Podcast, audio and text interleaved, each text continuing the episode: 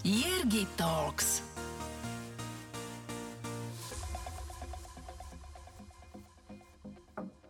Rodačka z Bratislavy, absolventka Ekonomickej univerzity v Bratislave. Svoju kariéru naštartovala v PR agentúre CSAM. Po prvých nazbieraných skúsenostiach sa začala venovať eventom, a to v rámci Pohoda Festival. Ďalšie kroky ju zaviedli do PS Events, aby sa neskôr stala manažérkou týmu Zuzany Čaputovej v úspešnej prezidentskej kampani. Po boku hlavy štátu stojí dodnes Veronika Gulašová. Veronika, vítaj Ahoj. v podcaste Jergi Talks, ktorý pripravujem v spolupráci s portálom Aktuality.sk. Zaujímavý profil na prvé počutie. A Ďakujem verím, pekne že... a vítam. Vítaj, vítaj a verím, že aj na druhé a že, že teda to rozoberieme trošku do väčšej hĺbky, tak ale poďme hneď tak zostra na teba, že kto si ty jednou vetou? Fúha, toto som si chcela pripraviť, keď som počúvala tvoje predošlé podcasty, aby som to už iba tak vysypala, ale uh, som si to nepripravila. To som ja jednou o toto, vetou. O toto bude spontánnejšie. Aha. Nazvala by som sa, že som dynamická osoba, ktorá priebežne príjma rôzne výzvy, ktoré jej život prinesie, aj pracovné, aj súkromné a snaží sa nimi preplávať, aby bola spokojná aj ona, čiže ja, aj okolie. Mm-hmm. Keby si to mala zhrnúť, tak keby tú, tú charakteristiku seba do troch slov, aké by to boli? Hmm. Flexibilná, dynamická workoholička. Treba si dávať pozor na ten workoholizmus? Treba si na ňo dávať pozor a v rôznych štádiách života mi to rôzne ide a nejde, ale teraz, teraz som pomerne spoko. Ako sa mu dá zabraňovať, keď ešte predpokladám, že mi povieš, že lebo ty toľko robíš, lebo ťa tá práca baví? jasné, že, jasné, že ma baví, ale tak človek má vždy nejaké stránky alebo úlohy, ktoré ho tešia viac a niektoré, ktoré sú také skôr povinnejšie. Ale tak snažíme sa tú prácu deliť aj v rámci týmu a stále niečo zefektívňovať. Niekedy mám pocit, že, že kontinuálne zefektívňujeme, takže, takže snažíme sa narábať aj s tým ľudským časom, aj s povinnosťami tak, aby sme ten balans vedeli nájsť. A mám tolerantného priateľa, ale teda aj kvôli nemu aktuálne sa snažím ten balans dodržiavať viac, než možno v minulosti. Takže je to nepretržitá úloha. je to ďalší stázkou. Snažiť sa, aby to bolo vyvážené. Ale nikdy není odškrtnutý, lebo je stále v pohybe vlastne, že? Nie, nie, nie, to neviem si predstaviť. Ja mám pocit, že, že, že celý ten život sa skladá z takých úloh, ktoré, ktoré nie vždy vieš odškrtnúť a iba sa s nimi vždy v nejakej fáze ináč popasuješ, aby si bol spokojný aj si to skúšaš nejak vyhodnocovať, že kedy si úspešnejšia a kedy menej? A nejak to analyzovať, že ups, teraz už je toho moc, tak sa tomu musím venovať trochu pozornosti? A teraz to nemusí byť o tom, o tom workoholizme, ale v zásade o čomkoľvek, že či si tak nejak akože zhodnocuješ on ten, ten môj organizmus a väčšinou mi to zhodnotí sám, aj keď, aj keď ho to neprosím. Takže, takže jasné, priebežne, keď príde fáza, kedy už, už naozaj stačí, to je jedno v akej oblasti, tak, tak vtedy mi to nejakým spôsobom telo alebo hlava dá pocítiť a snažím sa tie signály spozorovať skôr, než som ich spozorovala v minulosti, bo niekedy sa mi to nevždy podarilo včas a snažím sa s tým narábať s o mnoho väčším rešpektom, než za mladí.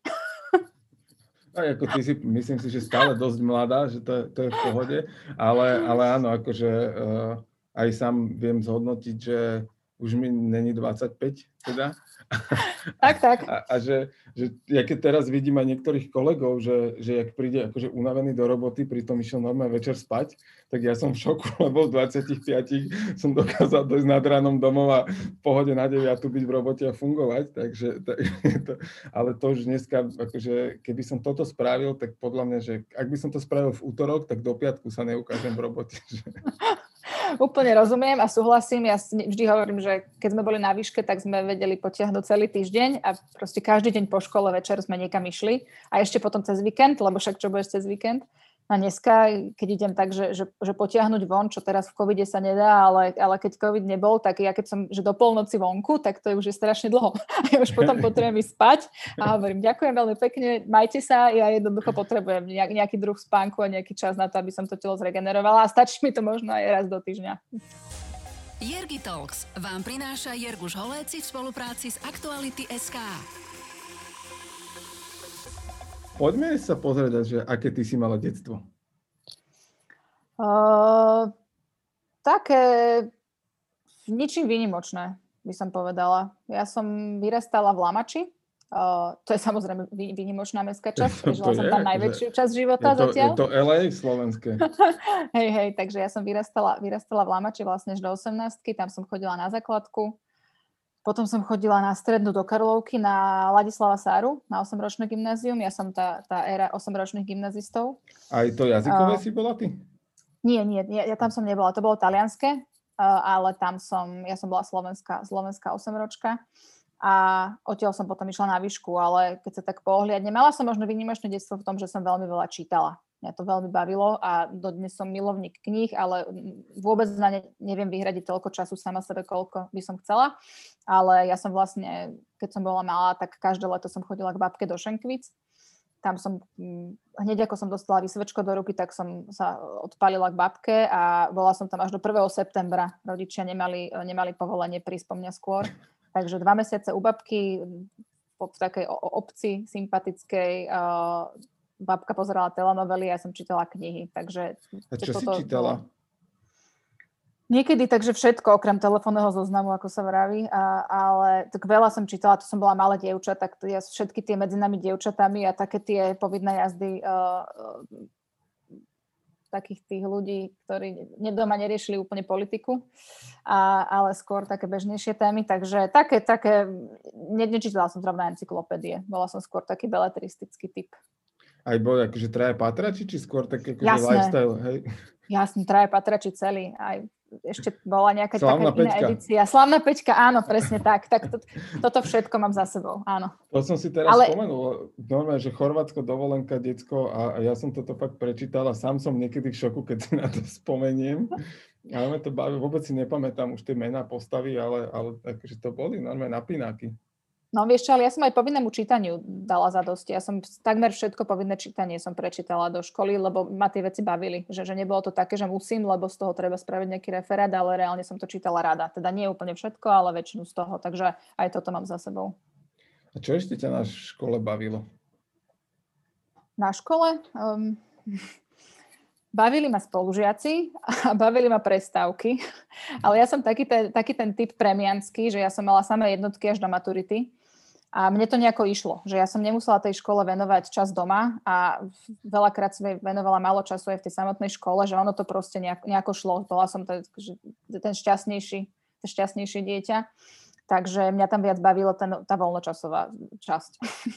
Jasné. Aj si to niekedy skúšala analyzovať, že, že ako je to možné, že ti to išlo tak jednoducho, že, že čím to bolo, že sa to v tebe zachytávalo?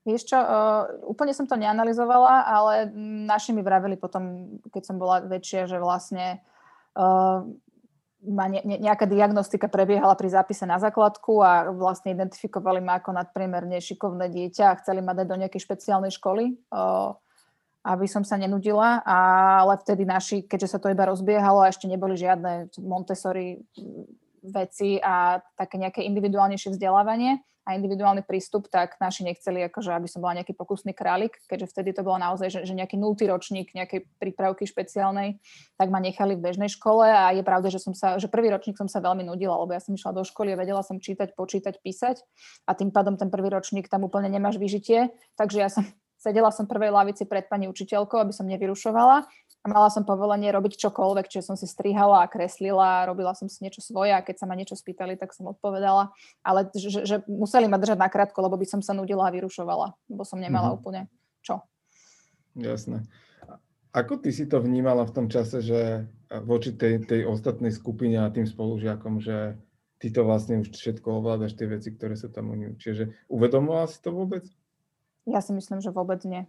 Ani, vôbec nemám také nejaké spomienky, že by som to akokoľvek analyzovala, keď som bola menšia. Proste som to brala ako sú, súčasť života.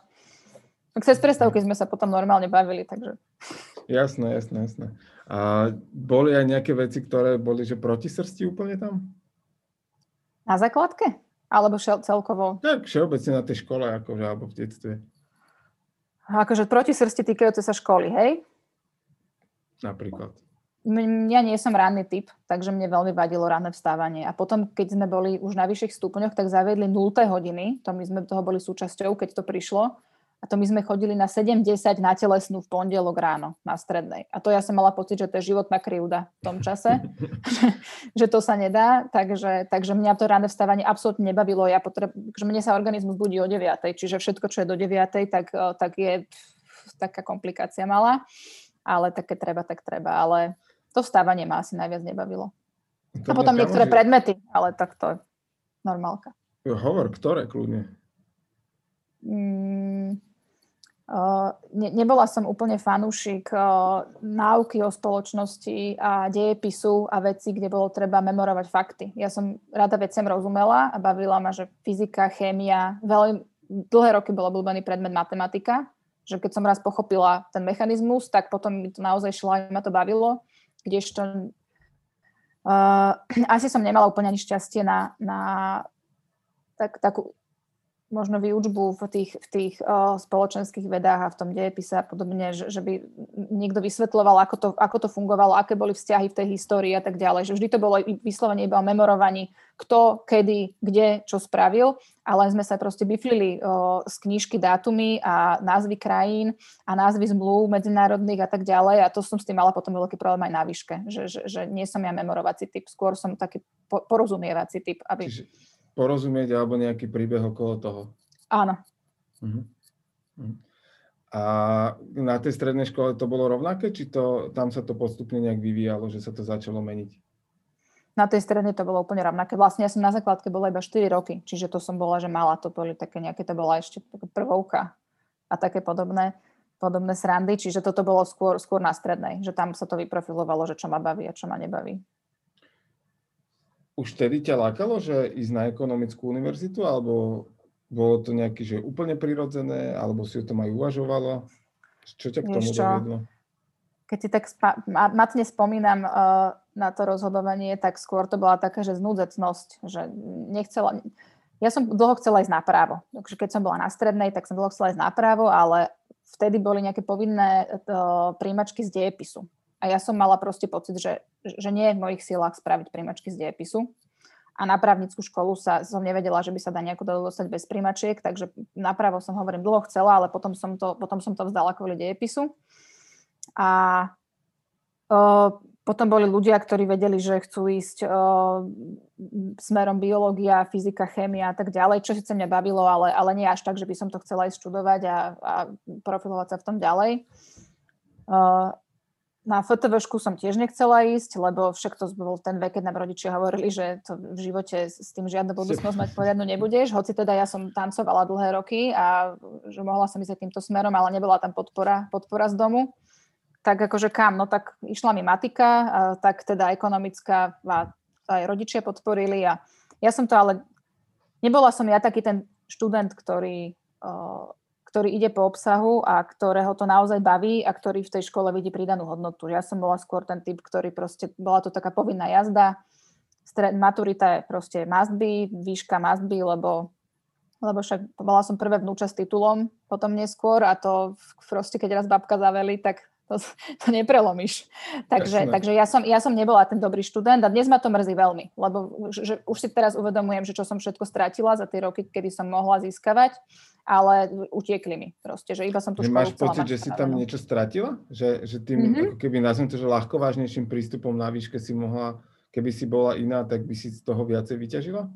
Vieš čo, nie, nie, že by som sa s tým vstávala a zaspávala s nejakou výčitkou, ale áno, keď sa takto pýtaš, tak mám pocit, že som proste tých 5 rokov prehajdakala a stratila a mohla som ich prežiť úplne ináč.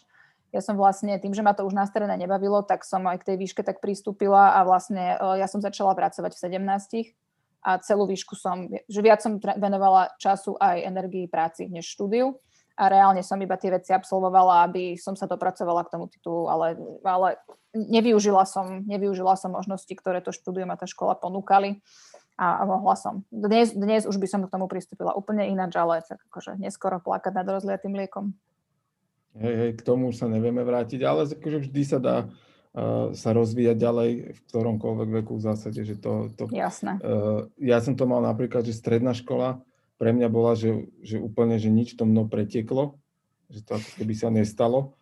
A potom na výške mňa to paradoxne začalo akože veľmi baviť a to bolo práve mm-hmm. ale o tom, že akých pedagógov sme dostali na ktoré predmety a, a tam som sa ja vlastne k Miši Benedigovej dostal a mm-hmm. toto máme my spoločné z histórie, že teda obaja sme prešli SISEMom, a, tak, tak a, tam ako keby pre mňa to zrazu bolo, že aha, že toto mi dáva logiku, toto mi dáva zmysel, tuto môžem zrazu tvoriť, že není to iba o nejakom učení a memorovaní, ale že tuto niekto chce, aby som sa zamyslel a dal na to nejaký svoj pohľad a názor, nebo aj niečo vytvoril, tak tam to vtedy mňa to naštartovalo a začalo, začalo keby baviť.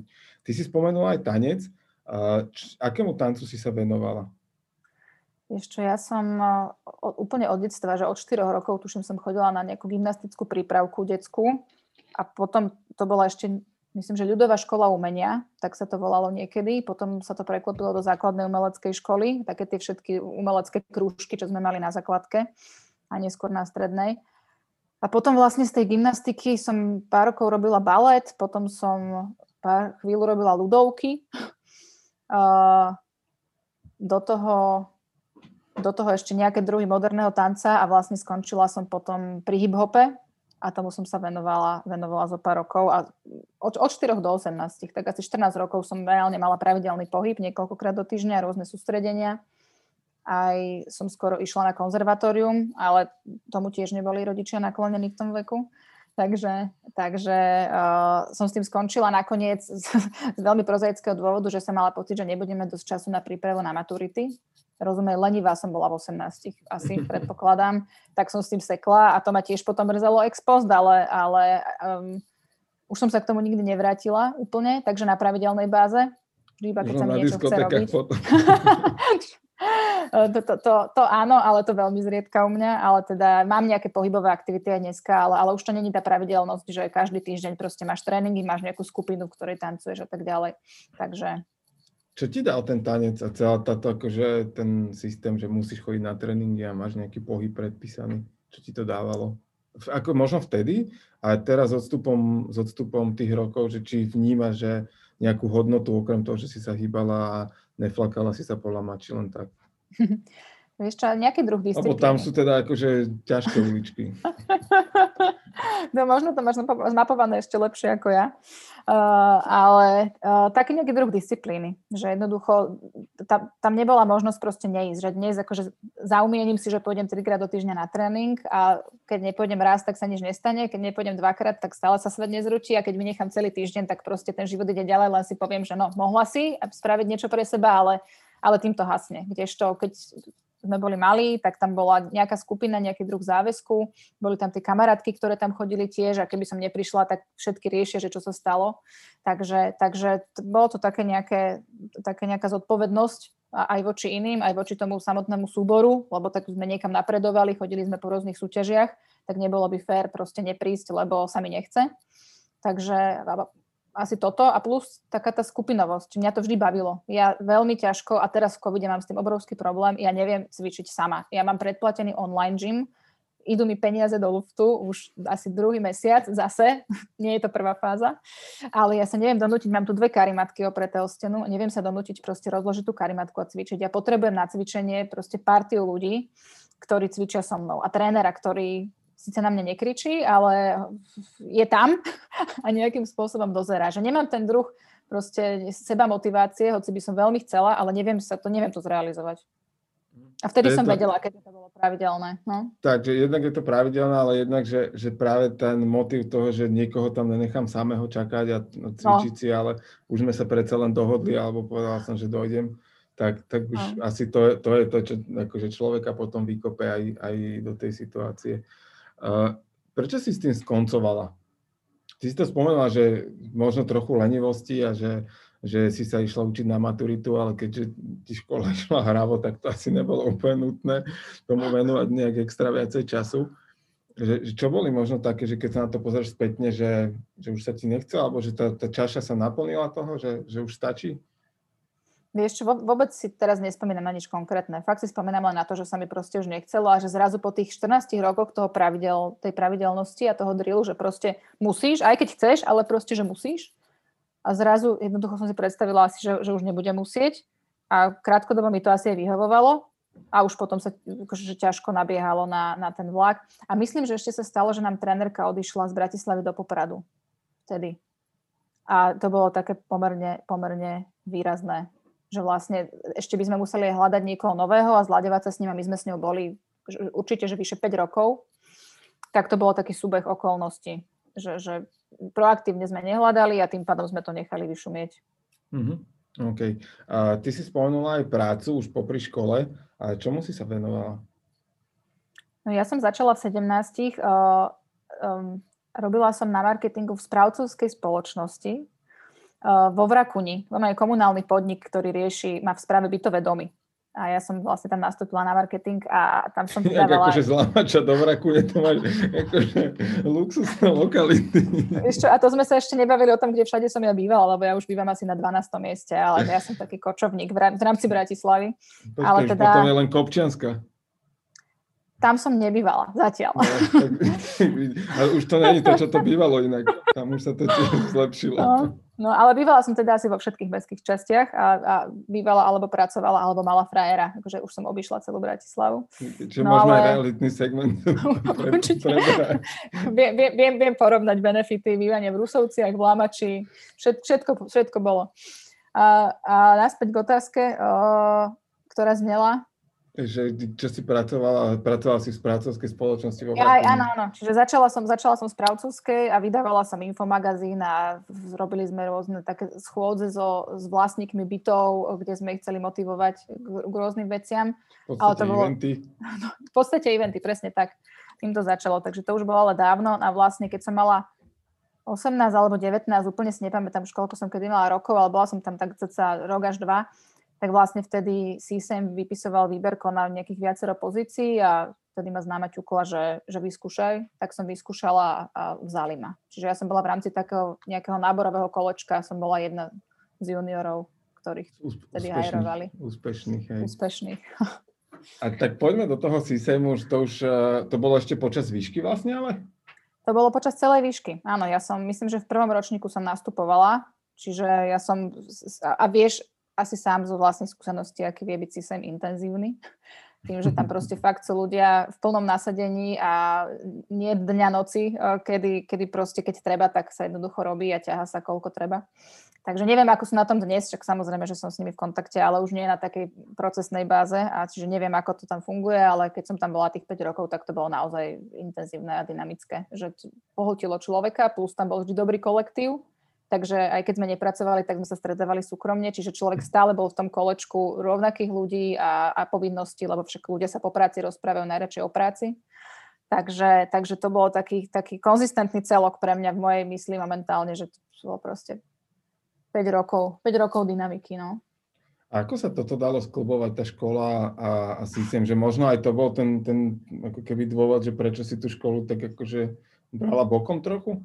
No ťažko sa to dalo sklbovať, ale tak mohla by som sa teraz krásne vyhovoriť, že áno, ale tak každý, každý si je strojom svojho šťastia a je, je svoj právny, takže ja som bola 3 roky na dennom štúdiu, vlastne bakalára som si spravila denne a popri tom som chodila 3-4 krát týždenne do roboty, čiže väčšinou som skombinovala, že do obeda škola, po obede robota alebo opačne, ako, ako bol rozvrh koncipovaný. A potom som vlastne po tých troch rokoch zistila, že absolútne nevládzem a nestíham a nič nerobím poriadne tak som sa prehodila na externé. Takže som chodila do školy v sobotu, chodila, neviem, či moja mama, keď toto bude počúvať, tak, tak si myslí to isté, čo je. No, Ale teda snažila som sa. škola, bola v sobotu. škola bola v sobotu a, a, a teda, a teda uh, som cez týždeň chodila normálne do roboty, už som sa potom preklopila na full time a do školy som chodila cez víkendy, keď sa podarilo a, a teda moja mama, už keď som ju spomenula, tak tak neverila, že môžem ja spraviť štátnice.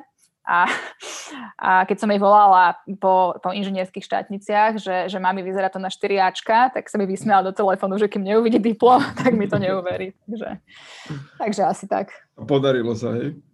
Podarilo sa. Bakalárske dopadli takmer tragicky, ale teda prešla som, ale tie inžinierské tam mi naozaj sadli otázky a to bolo, že excelentné. Tam som ešte chcela rozprávať komisii a oni už chceli, aby im rozprával niekto iný, to si pamätám. Takže to bol, to bol veľmi príjemný zážitok, no, ale teda, veľa som tomu štúdiu nedala, ale dopadlo to dobre.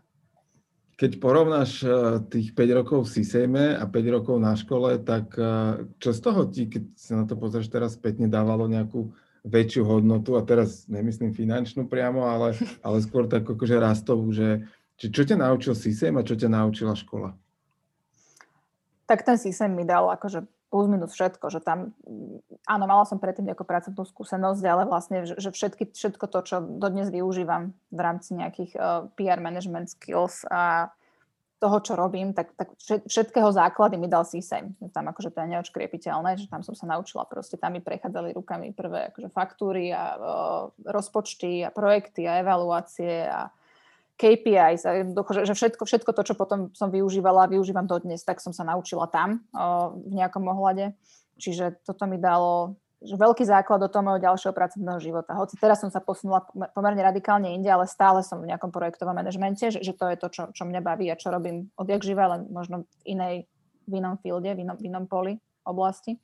Ale, ale všetko, mi to, všetko mi to dal ten systém. No len, len pre, pre príklad, že ja som mala na škole, na, výš, na výške som mala, uh, som mala účtovníctvo dva semestre, ale v živote som nevidela fyzickú faktúru tiež to, že v CSM som s tými faktúrami robila a že, že, že evidovala... Si nemala účtovníctvo, ale, ale tu rob. Vieš, že tam, tam proste príde, príde čas a musíš tie faktúry proste vytvárať, riešiť s klientom rozpočty, odôvodňovať si položky a starať sa o splatnosti a že, že všetko, čo sa týka tej faktúry, tak musíš mať merku a že na tej škole za, za dva semestre mi, že nikto neukázal nič konkrétne, len sme sa biflili uh, účty. Viem, že 261 sú peniaze na ceste, to nezamiením. To, to je čo si pamätám no, čiže, čiže jeden príklad, druhý príklad, že mali sme tam predmet Public Relations, kde ja som už bola vtedy asi 4 roky v CSAME, keď som mala predmet PR a ja mm. som nespravila tú skúšku. Oh. Le, lebo, lebo odo mňa chceli nabiflené poučky a chceli odo mňa, aby som tam vypočítala nejaký fiktívny príklad o mediálnej hodnote, tak ja som ho vypočítala, myslím, že zle a, a napísala som im tam na konci hviezdičku a dala som im tam vysvetlenie, že v reálnych takýchto cenách e, sa žiaden trh, trh nepohybuje a vždy ten mediálny dom ti dá nejakú formu zľavy a tak ďalej, že akože opísala som im ten real case, ako to funguje v PR agentúre a nezobrali to. Proste mm-hmm. nezaujímalo ich to, ako to funguje. Chceli tie veci z knižky. No, čiže ja som v čtvrtom ročníku na výške nespravila skúšku z PR, hoci som robila v PR agentúre. Deň. Tak to je, akože teraz... Tak toľko k tvojej otázke, no, že... Možno, možno trochu krutý, ale akože to je asi obraz uh, tej školy a toho prístupu, lebo ja musím povedať na obranu teda tam, kde ja som chodil, na Fakultu sociálnych ekonomických vied Univerzity Komenského, tak, uh, tak práve my sme tam mali veľmi veľa ľudí z praxe a nás Miša Benedigová prišla učiť PR a skúška u nej nebola, že skúška, to bolo, že urob projekt, analýzu niečoho a navrhni riešenie. A, a to, to asi dáva väčšiu hodnotu ako, ako na biflica a preškrta ti, keď ty, tým z reálneho života prineseš to, ako to funguje a, a oni ti povedia, že ale v knihe je to inak. Čo nechcem, nechcem nejako krútiť ekonomické, lebo tak akože spomienkový optimizmus funguje a akože po tých kokso, už 15 rokoch, hádam si to človek pamätá trošku, a trošku aj asi skreslene, ale je pravda, že ten prístup e, vyučujúcich je asi to, to dôležité, čo treba spomenúť, že naozaj tam boli vtedy ľudia, ktorí mm, možno nikdy sa nevyskytli v praxi, že naozaj to boli akademici, ktorí uh, nás mali vyučovať aj o tej praxi a asi to nebolo úplne zlučiteľné. Čiže, čiže asi to je o tom individuálnom prístupe vyučujúceho. Ale Samozrejme, je veľa tam aj, aj osobného vkladu, že, že ani som nevyhľadávala nejaké zaujímavosti a ne, ne, nezapájala som sa do nejakých projektov školy, ktoré určite boli k dispozícii, žiaden ISEC, nebola som nikdy na Erasme, že zase, aby som teraz nebola, nebola zlá k tej škole, že som svojprávna, mohla som hľadať príležitosti, nehľadala som ich. Čiže, ale keď si spomenul v Seuku, tak áno, že, že odtiaľ som potom mala aj v Siseme, aj dodnes mám veľa ďalších kolegov, kamarátov, ktorí absolvovali v Seuku a v tom, v tom čase, keď sme chodili na výšku, tak boli z toho úplne nadšení a naozaj, že, že tá škola v nich rozvinula, rozvinula toho veľa práve tým prístupom, ktorý, ktorý bol tých vyučujúcich na tých jednotlivých predmetoch. Tam, tam veľa, to v tom čase bolo o voľnosti a o také mm. naozaj, že, že slobode toho tvorenia. Hej, že čo, zase nemusí to každému vyhovovať, ale človeku ako mne to, to v tom čase teda určite vyhovovalo a, a pomohlo mi to naštartovať reálne, reálne kariéru. Uh, stretla si paradoxne možno na tej škole niekoho, koho máš ako keby pozitívnu spomienku? Takže to, toto mi pomohlo v niečom? Na výške? Vieš čo, ni, nič vynimočné. Ja som tam fakt tých 5 rokov odkrútila a išla som ďalej. A okay. nevenovala som sa tomu. Tak poď, poďme do Sisejmu skúsiť zabrdnúť, že, či, že, že, že kto ťa tam tak možno, že najviac poznačil. Že, že čo ťa inšpirovalo? Ja, keď, akože, ja som v Sisejme začínal na fantastickom prípade ťažby zlata v Kremnici, čo, čo bola teda výborná krízová téma, kríza každý deň. A, ale akože v tom celom jednak ma to naučilo odolnosti voči krízovej komunikácii, že v zásade sa nezosypem, keď mám riešiť nejakú takú vec. A na druhej strane ja som to robil s Jarkou Vaculčiakovou, e, tento, tento prípad tohto klienta a ona pre mňa bola akože asi najsystematickejší človek, akého som v živote stretol, čo sa týka ukladania vecí a systéme práce a takéto. Hej, že, že to, ja akože, a x veci môžem mať na svet iné názory, ale akože v tomto napríklad, že si vždy spomeniem na to, hej, zase, že, že Zuzka Mesarošová tam mi dala akože určitý spôsob voľnosti na, na klientovi Kofola, kde to bolo akože aj o, o vytváraní vzťahov s tými, s tými ľuďmi na strane klienta a tak ďalej, že máš ty nejaké takéto spomienky na, na tú svoju oblasť? Ešte tak akože ku každému človeku, ktorý tam vtedy pracoval, tak sa mi viaže niečo. Akože to by som mohla fakt spraviť výpočet, lebo každý bol priznačný niečím a každý mi niečo dal. Cesty na team building v autobuse vynecháme teraz. No, s team buildingom sú najlepšie zážitky. Po, po, pozdrav, pozdravujeme Jurka Caranka. Hej, ale ja som, ja som bola aj v Siseme. My sme sa tam dve nestretli, ja som prišla, ano. keď ty si už bol predčerstvo, ale uh, ja som bola aj v Siseme známa tým, uh, že ja som veľmi vzťahový človek čo vie byť aj dobré, aj zlé. Že ja som si vlastne aj s kolegami, aj s klientami vytvárala, že, že pevné väzby a tak, tak sa vravelo, že, že ja keď si sedím s klientom, tak to proste fungovalo a keď sme si nesedeli, tak sme nemohli spolu robiť, lebo je na tom, na tom osobnom vzťahu proste vždy nejako záležalo a veľakrát Uh, veľakrát sa stalo, že vlastne niekdejší klienti z Osisejmu sú dnes proste moji dobrí kamaráti, a, a, lebo vtedy nám to klapalo a zároveň aj uh, niekoľko kolegov a kolegyň, ktoré už tam dneska nie sú, uh, alebo sú, niektorí tam aj sú ešte, tak sú moji, že, že dobrí kamaráti, že jedna z mojich najlepších kamarátok napríklad je, je Simča, dnes už Hošeková, ktorá, že tam sme sa dali dokopy a za to veľmi vďačím tomu Sisejmu, že bola to liaheň veľmi som ti tam nechal. Čo? Tu som ti tam nechal, ona prišla Áno, v čase, si... keď ja som tam bol. Hej, hej, tu si mi tam nechal, ďakujem veľmi pekne. Čiže, ja, to, čiže to, to bola liaheň veľkých talentov a ľudí, ktorí boli naozaj šikovní a dnes, že ich stretávam a respektíve nech idem z jobu do jobu, tak v každom ich stretávam a sú mi pomerne blízko aj v tej pozícii, kde som dnes, tak som v nejakom kontakte s veľa ľuďmi, ktorí v CSM boli alebo dodnes ešte aj sú. Čiže naozaj, naozaj ja na to pozerám cez ten, cez, cez ten ľudský, ľudský faktor aj voči klientom, aj voči kolegom. Že ja si z toho CSAMu som si odnesla veľmi veľa veľmi cenných vzťahov. Počúvate Jergy Talks, podcast plný inšpirácie. Čo sú tie atributy, že ako si ty tie vzťahy vytváraš?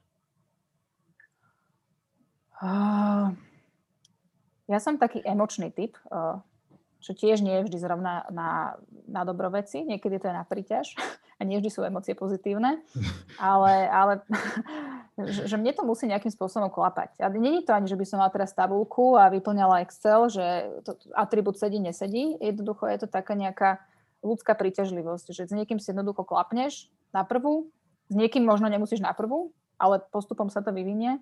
Mala som jednu klientku, ktorá bola otvárali sme jeden hotel, nebudem menovať a, a klientka bola extrémne Ľudia, náročná. On, čo to bude počúvať, vieš? Ja, OK. okay. nie, on, nie. Dan- Daniela, o ktorej hovorím, o tom vie, takže to kľudne môže počúvať. To bola fakt, že, že ona mala, problém bol, že ona mala strašne náročné, náročný manažment nad sebou a oni si ujíždeli na takých veciach, že, že chceli proste rôznofarebne vyplňať rôzne tabulky a generovali tabulky pre tabulky a to bolo, že pain in the ass, naozaj, že, že to bolo že niekoľko mesiacov utrpenia, že čo si zase vymyslí ten manažment. Čiže s tou Danielou, kým sme boli v pracovnom vzťahu, tak to bolo také veľmi formálne, že teda, OK, jasné, vyfarbím 216 farbou, hoci čo, čo si poviete, lebo však uh, client first, presne tak. Uh, no a vlastne potom, ako sme ten hotel otvorili, ona potom počase odišla, uh, a rozlúčila sa so svojím zamestnávateľom a že dodnes sa navštevujeme e, rodinne a píšeme si a že je to tiež jedna z veľmi blízkych ľudí mne. A čiže nemusí to byť úplne také, že na prvú teraz sme najlepší kamaráti a môže sa to vyvinúť v čase, ale že, že pre mňa t- takéto ľudské pochopenie je, je vždy nad tým pracovným. Aj keď akože, že tá práca je dôležitá a ako som povedala na začiatku, že, že ja vykazujem známky workoholizmu, tak stále pre mňa to ľudské pochopenie a ten ľudský vzťah je dôležitejší než čokoľvek iné. A bolo to, že už v tom systéme si inklinovala aj v rámci tých klientských aktivít k tomu, že že ťa bavia viac eventy ako možno tie iné segmenty PR-u? Hej, ja som sa k iným ani veľmi nedostala a teraz už neviem spätne zhodnotiť, či to je tým, že, že, že my ich nepridelili, alebo tým, že som ani nezabojovala. Uh, ale, ale vlastne som sa pohybovala v takom tom lifestyle a evente a potom postupom času po nejakých dvoch rokoch tak som, som sa aj vlastne profilovala skôr do toho, že, že som riešila, nevravím, že výlučne, ale, ale tie veci, ktoré zahrňali eventy, tak mňa prirodzenejšie bavili, tak uh, aj mi nejako ku mne nejako padali. Čiže bol, bolo to ten segment, ktorý ma bavil. Hm, a to bol možno taký prírodzený krok potom dostať sa alebo ísť, ísť riešiť tú pohodu? Uh, a tak z časti určite bol prirodzený. Ja som bola v štádiu, že vlastne som odišla do systému a chcela som si dopriať, uh, dopriať 2-3 mesiace pokoj a zatiaľ si založiť živnosť a chcela som si otvoriť vlastnú eventovku. Čiže určite som chcela pokračovať v tých eventoch, lebo ja, ja som taký ten uprataný typ, ktorý proste má tú tabulku a ktorý si odškrtáva splnené povinnosti a vtedy ja som šťastná, keď si odškrtne bod to-do listu. To je akože životné blaho v tom pracovnom nemusí byť, fa- nemusí byť farebná, ale tabulka musí byť. a hej, akože ne, nejaký, druh, nejaký druh trekovania úloh musí byť aj vzhľadom na tú, tú, tú bohatosť agendy, ktorú väčšinou si viem na seba, k, k sebe priviazať v rámci tej práce. Ale každopádne chcela som, chcela som vlastne si, si založiť živnosť a, a založiť eventovku. No a do toho, ako som si išla založiť živnosť, tak mi zrazu zavolal Mišo Kaščák. Len tak z nenazdajky. Ja som vlastne babe, ktorá robila predo mnou, dlhé roky tam bola Vejka Vrabcová, tak uh, ona bola partnership direktorka a ja som jej vždy tak hovorila na, na stredku, že jo, že ty máš proste dream job, to keby si raz odchádzala, tak ja by som toto chcela aj zrobiť, vieš, lebo však ten festival vidíš z pohľadu či už návštevníka, alebo my sme boli partneri, tak stále to vidíš len z tej peknej stránky, žiadne povinnosti, áno, áno. veľa roboty s tým, ale proste takéto, ja takéto som pekno. S, kofol, s, chlapcami, s chlapcami z kofoly chodil, presne.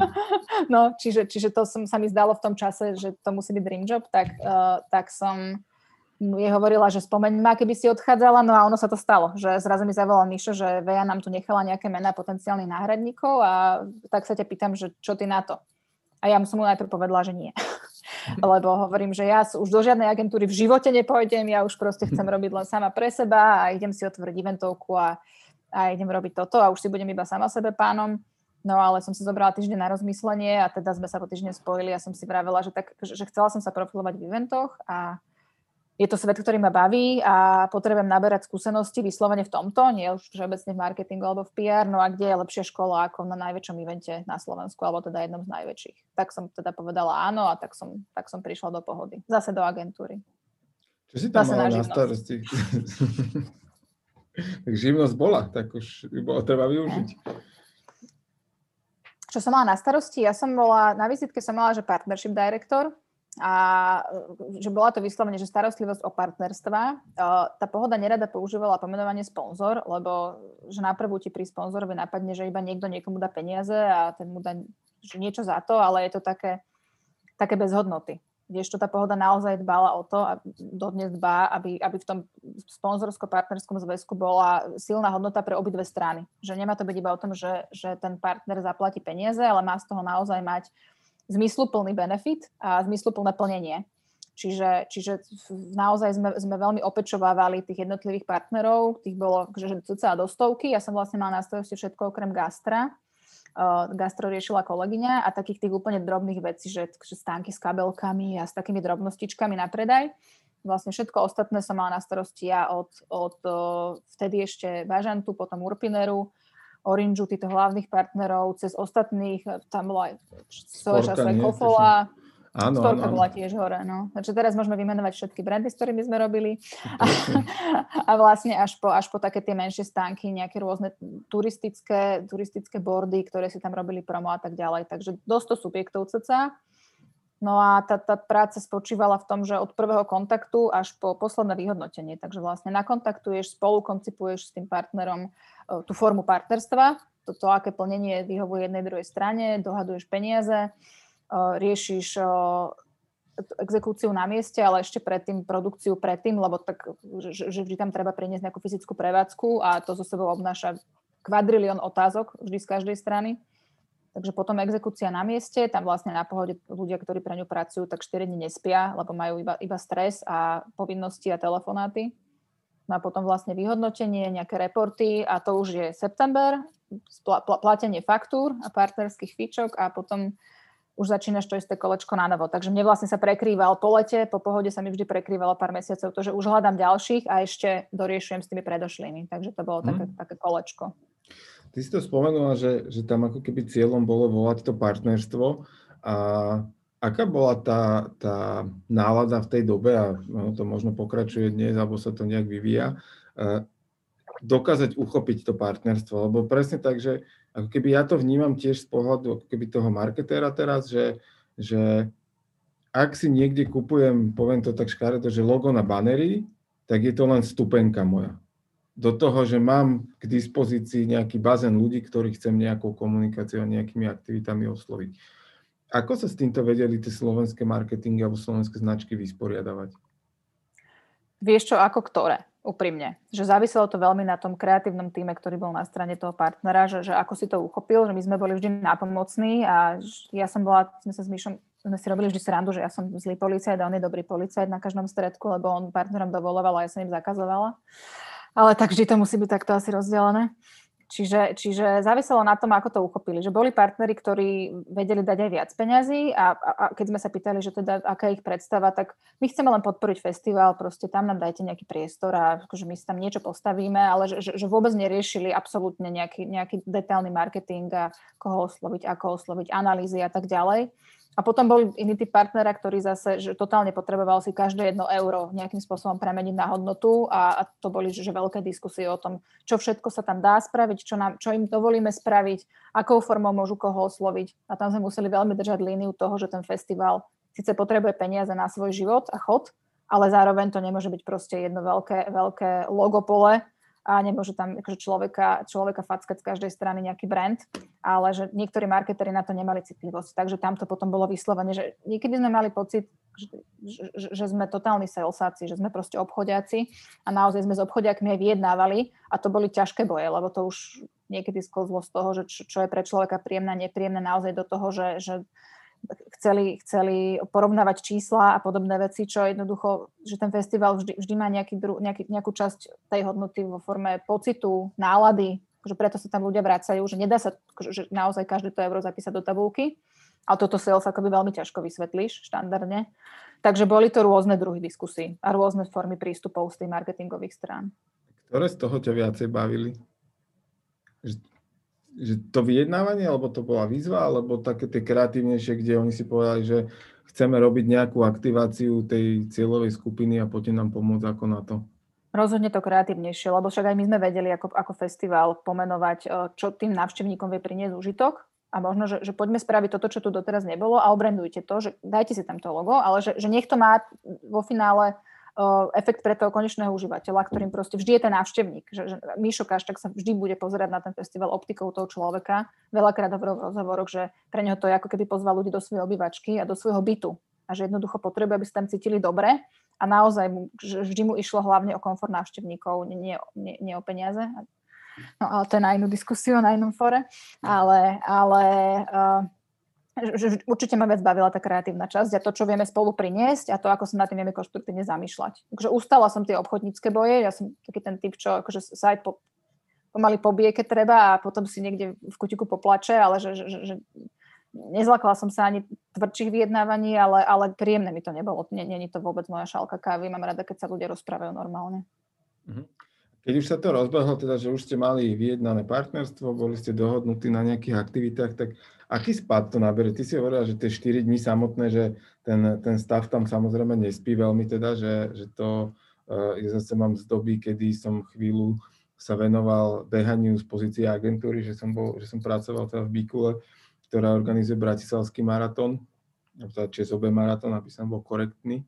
A, a, a to, to tiež je také, že tam ten človek príde, zabeha si 10 km polmaratón, odíde domov celý spokojný, vynadá ti, že jablko bolo zle položené, lebo bolo o meter ďalej, jak on si ho predstavoval a ten croissant tiež som mu mohol dať dva, ne jeden ale akože to, my sme tam proste týždeň tiež akože chystali, neviem čo, a ono to zbehlo za 3 hodiny v zásade, že ako toto ty si prežívala a čo boli možno pre teba tie emócie, ktoré ťa na tom tak, tak naplňali a bavili? Vieš čo, to je strašne adrenalín celé. aj, aj, aj v pokojných časoch. Ale tam to teda vyzeralo tak, že cca od marca, marec, apríl, maj, jún, 3-4 mesiace pred pohodou, začal taký ten produkčný záhul, keď už boli že, že kontrakty dohodnuté a už bol čas s každým riešiť tú produkčnú časť, čo bežný človek, ktorý nikdy nerobil v tomto biznise, tak si nevie predstaviť, na čo všetko sa vie klient spýtať. Čo sa, čo sa týka eventu, keď si stavia nejaký stánok alebo nejakú prevádzku a branduje niečo, tak to je naozaj, že, že, že obrovská miliarda otázok. Tým sa vie spýtať je dobré. Horšie je, keď sa nevie spýtať. Do, do, dojde na to na mieste. Áno, áno, to, to, to, pre, pre duševné zdravie nás oboch. To, na, to, na toto nespomínajme, keď netreba. Ale, ale teda naozaj to, to obnáša strašne veľa komunikácie a ľudia volajú, ľudia mailujú tým, že máme technológie, aké máme, takže reálne tie, tie 2-3 mesiace pred festivalom vyzerali, vyzerali v tom čase tak, e, že, že mne chodili maily, že nepretržite, vybavila som, že 150 telefonátov denne, raz sme si to počítali s kolegyňou, to si pamätám a niekedy sme že spali v práci. To sme boli ešte v zrkadláči, keď mala pohoda v zrkadláči a mali sme tam 4 gauče a normálne sme 4 kolegyne proste, že vypneš o jednej, druhej ráno počítač, na 6 hodín si láhneš, zobudíš sa na gauči v robote, umieš si zuby v umývadle a sadneš za komp a pokračuješ ďalej, lebo jednoducho stále, stále otázky pribúdajú a ty potrebuješ všetky zodpovedať, lebo keď máš 100 subjektov, ktoré sa pýtajú, tak keď zanedbaš jedného, tak sa ti to vráti za chvíľu, takže Niekde to Takže to bolo také intenzívne. No. A potom na festivale priamo, tak to je, my sme vlastne chodili nejakých 10 dní pred festivalom na letisko a tam to už bola taká, že, že nekončiaca slúčka. Tam že vždy už musel mať niekto službu a párkrát sme sa ešte vyspali, ale potom cez festival to človek iba tak pospáva po hoďke na tulivaku, lebo okrem telefónu máš aj vysielačku na tom letisku a to, keď nerozpráva jedno, tak rozpráva druhé. Takže bol tam nejaký moment, kedy sa prechádzaš tým letiskom a tešíš sa z, celého to, z celej tej situácie, že toto sa nám podarilo a si tak že hrdá na to, že čo sa podarilo? Teraz som si spomenula, že v tej predošlej otázke sa pýtal na emóciu a vôbec som ti nič nepovedala, ale poviem ti teraz. uh, uh, je to, je to že do, veľmi dobrý pocit, ale máš počas toho festivalu strašný rešpekt uh, z toho sa tešiť. Že ty si tak stále v napätí, lebo tak strašne sa môže niečo počúbať, že, že, sa, že sa bojíš tešiť, že iba si užívaš to, keď všetko funguje, plus minus ako má, lebo bez problémov to nikdy nejde, to sa nedá, to nie je reálny svet, ale teda iba sa modlíš, aby neboli nejaké väčšie problémy. A pokiaľ to všetko ide plus minus dobre, tak, tak sa tak akože opatrne tešíš, čím dlhšie už ten festival trvá, čím je bližšie koniec, tak sa môžeš tešiť viac a viac, ale reálne, že taká tá naozajstná radosť aj s takou úľavou príde až po, keď všetci ľudia odídu a, a zavrú sa brány a už sa akože plus minus nemôže nič stať, tak až vtedy to tak naplno precítiš a aj si poplačeš, aj sa strašne tešíš, aj tie ľúto, že už to je za tebou, že to bola taká totálne explózia pocitov, totálne. Plus do toho tá únava, tak to je pocit, ktorý, že neviem si predstaviť, ako ho opísať človeku, ktorý ho nezažil. Je to strašná zmeska. Tak treba si vyskúšať, ten, kto nezažil. A akože eventy, eventy naozaj eh, majú svoje, svoje čaro. Ne, asi nie sú pre každého. To, to si treba povedať, že na to naozaj treba byť eh, mentálne nastavený na flexibilitu a, a okamžité tak. hľadanie riešení. Hej, že uh, treba sa pripraviť asi na to, že uh, čo všetko sa môže pokaziť, uh, dopredu predchádzať tomu, že sa to pokazí a ešte furt aj tak sa niečo môže nájsť, s čím nerátaš. A tam asi treba zachovať chladnú hlavu a, a pozerať sa, že OK, tak už sa to stalo, už to nezmením a teraz jak to zachrániť, či už prospekt toho partnera alebo toho, toho návštevníka festivalu ako takého. A toto si pekne povedal, že to som nespomenula pri tom systéme, keď si sa pýtal, že čo by to dalo do života, uh, tak že systém mi dal do života um, predstavu, že nič nie je nemožné. Že jednoducho uh, čokoľvek bolo treba spraviť, tak že jednoducho, že tam sa tak hľadala cesta že, že to bolo automatické. Mali sme to všetci spoločné, že takéto spoločné nastavenie, že proste nič není nemožné, je iba jednoducho treba sa nad tým zamyslieť z iného uhla pohľadu a všetko sa dá vyriešiť. A po, potom sa k tomu pridala ešte nadstavba v tej pohode, že, že, že predvídať. To, čo si vravel tiež pred chvíľou, že, že, že nie len vedieť dealovať s problémami, keď vzniknú a postaviť sa k ním tak, že vždy sa dajú vyriešiť, ale, ale aj predvídať, čo sa môže stať, lebo už keď akože ide o 30 tisíc ľudí na jednom mieste a stavby a kadejaké veci, a tak tak už, už by nestačilo riešiť to na mieste. Takže to, toto by som z tej pohody vypichla, že naozaj, že naučiť sa predvídať a nedilovať s vecami, až keď nastanú, ale, ale veľa, veľakrát už to, to, tým plánovaním a tou predvídavosťou si vieš zlepšiť kvalitu života na mieste. Jasné. No a tak pri tom akože návale naozaj akože minúta, 5 minút ušetrených uh, pripravenosťou je, je hodná zlata. Akože, hej, to, ako, to, to, naozaj tak, ako si to povedala, že ten, kto nerobil eventy, si to, si to možno nevie predstaviť. Či už to je takýto, akože zavreto letisko, hej, akože to, to tiež není sranda, akože dostať tam tých ľudí, byť to, aby tam na každej križovatke stáli policajti. A, a podľa mňa to je také, akože, keď začneš organizovať e, dedinský jarmok, alebo hociaký beh v e, najmenšej dedine na Slovensku, tak vtedy začneš chápať, že čo to znamená a vtedy pochopíš, keď sa ti prvý začne stiažovať že, že, lebo a vtedy pochopíš iracionalitu ľudských sťažností a toho, že ty môžeš napísať najjasnejšie pokyny na svete a prvý človek sa ťa v tom poste opýta, že kedy to začína, hoď to je hneď prvou vetou najväčšie napísané, len jemu sa to jak si nechcelo čítať. Takže to ako ošefovať 30 tisíc ľudí 3 dní v kúse musí byť veľký žúr, teda, že to, to hej, hej. bez pochyby. Čo sa tam naplnilo, že si sa rozhodla pokračovať ďalej? Vo svojej kariére? Vieš čo, som to tak pomenovala, že únava materiálu, že aj keď to bolo veľmi, veľmi flexi a akože plus minus ten každý ročník vyzeral trochu inak, tak stále tam bol ten ročný cyklus. Že začneš, že boli tam časti roka, ktoré ma bavili veľmi, že ja napríklad ten adrenalín na takéto, že nespíš a si zodpovedný za milión vecí naraz, tak že mňa to nejako pofiderne strašne baví. že, že mňa, mňa to veľmi drivuje a, a to ma bavilo. Na druhej strane potom, že keď skončil festival a ten august, september boli, že, že, že fakturácie. A teraz dohadovať sa s veľkými korporáciami, či vedia spraviť úľavu v 90-dňovej splatnosti, keďže to sú tri mesiace, bez ktorých, že, v rámci ktorých neprežijeme bez tých peňazí a argumentovať nejakému vedeniu v Nemecku, že prečo, to som si teraz vymyslela krajinu, že prečo tie peniaze naozaj potrebujeme skôr, tak toto bola fáza, ktorá ma strašne nebavila. A vyrábať reporty a dávať dokopy e, čísla od rôznych dodávateľov, ktorí e, ich dodávali dlho a na 4 krát, toto bola fáza, ktorá mňa naozaj že, že dosť nebavila. Čiže, čiže boli tam lepšie, lepšie a horšie uh, mesiace v rámci pracovnej náplne a som si po tých 4 rokoch povedala, že, že už akože tie 4 cykly boli asi dosť tak prvý rok sa človek iba okúkáva, druhý rok už máš pocit, že aspoň vieš, o čo ide, tretí rok už si si taký veľmi istý a štvrtý rok už, už som, že sa snažila vydať zo seba čo najviac a už že zlepšiť, čo sa dalo a potom som mala proste pocit, že, že možno by som skúsila niečo ďalšie. Uh-huh. A to ďalšie bolo teda sa pokračovanie v rámci eventov a to bolo, to bolo v rámci, v rámci PS Events. Ja som si dala zase nejakú pauzičku, lebo ja som to tak, tak rada robila, uh, takže som zostala vtedy pol roka doma po tej pohode.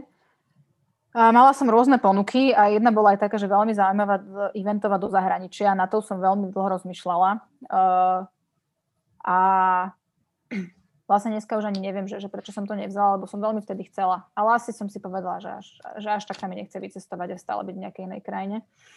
Uh, čiže vlastne potom pri, prišiel za mnou Martin Kráľovič a ten bol asi že najneodbitnejší, tak by som to nazvala. Martin je uh, riaditeľ PS Events a dnes už myslím, že zástupca primátora Vala v Bratislave a je človek známy ako, ako človek, ktorý sa rozumie bezpečnosti na podujatiach uh, a, a toľko k promu Martina Kráľoviča.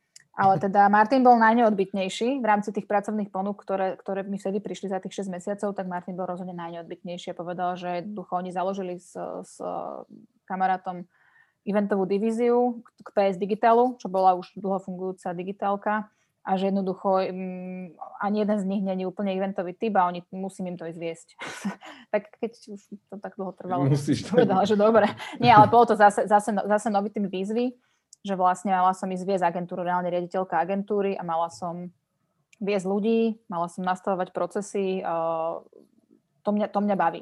Že baví ma, baví ma upratovať, upratovať ne, nejaké možno menej funkčné veci, baví ma nastavovať pravidlá, baví ma kontrolovať ľudí, aby ich dodržiavali. Niekedy viac, niekedy menej ma to baví. Ale teda, že toto boli veci, ktoré mne obsahovo ku mne totálne išli a bola to, bol to úplný challenge zrazu proste riadiť agentúru, že to som to vtedy nikdy nerobila. Takže som si povedala, že, že idem do toho. Uh-huh. A ako sa ty pozeráš na eventy ako účastník? Že teraz, keď tam prídeš, a, tak a, vieš si ho užívať, že sa od toho odosobníš, alebo sa na to pozeráš, že a, tak tuto, toto mohli mať lepšie, tuto by som to takto spravila. Čo, ja už nikdy sa na to neviem pozrieť ako účastník, že to už, už po tých, že robím to, keď zoberieme to od toho CSAMu, dneska mám 33, takže robím to, že, že 13 rokov, 14, 14 rokov plus minus, na to už sa nevieš pozrieť ako účastník. Už príde, že automaticky, a dnes už to nemám až takú potrebu komentovať, ako kedy, ako niekedy, ale, ale že vidíš to. Vidíš, vidíš nedostatky, rozmýšľaš, čo, čo by možno mohlo, mohlo byť ináč, lepšie, odkomunikované, urobené na mieste. Je profesionálna deformácia, totálna v tých eventoch, v PS Events, ste sa čomu venovali, alebo ako si to uchopila, čo ťa na tom bavilo? Že povedala si, že teda bola to výzva, nová skúsenosť, pozrieť sa na veci inak, riadiť nejaký tím. Naplňalo ťa to? No primárne tá firma bola vtedy v červených číslach, takže cieľ bol v nejakom časovom horizonte ju dostať do, do čiernych, do plusu, čo sa vtedy vlastne za cca rok podarilo a nejakí ľudia tam už tedy boli, ale nových sme našli, čiže aj vlastne z časti personalistika, aj to boli, bol to veľmi pekný čas. Zaviedli sme nejaký druh stážistov, ktorí potom niektorí zostali, zažili sme s nimi veľmi pekné projekty, také naozaj, že, že ľudsky hodnotné, mne sa celým tým pracovným životom tiahne tá, tá emočná línia, tá, tá medziludská línia, čiže ja som bola, myslím, aj taký šéf viac viac cez emócie, ale teda vedela som odsledovať aj ten pracovný výkon samozrejme. Ale bavilo ma skladať ten tým a veľa sme sa venovali vtedy tendrom, ktoré mňa v agentúre nikdy nebavili a teraz som na to mala ľudí a to bolo super. že Takže... ty si vám dávala idei a oni to už potom spracovávali. Plus som, plus som vždy mala, vždy som chcela vyskúšať, aké to jednoducho delegovať, uh, delegovať úlohy a plus minus, že, že naozaj mať iba tú koordinačnú funkciu, lebo ja viem sklznúť do mikromanagementu a viem mať ten pocit, že rýchlejšie uh, si urobím veci sama, než uh, ich urobí niekto iný. Čiže, čiže mám túto tendenciu a není to úplne, úplne prospešné niekedy, ale každopádne chcela som si vyskúšať naozaj to, že, že zadám úlohu a odsledujem výsledok a naozaj, že budem viac koordinačná a, a budem proste manažer, keď teda tá, tá úloha aj tak volá. A mám pocit, že tam sa mi to podarilo. Že, že Aký to bol roku, pocit? Bolo super prvýkrát v živote robiť tak, že prídeš do práce okolo 9. a o 5. z neodídeš. To som zažila iba tam potom, ale už keď to bolo v štádiu, že to bolo nastavené. A samozrejme, keď nebola eventová sezóna, jasné, že medzi septembrom a decembrom sme v živote nešli o 5. domov.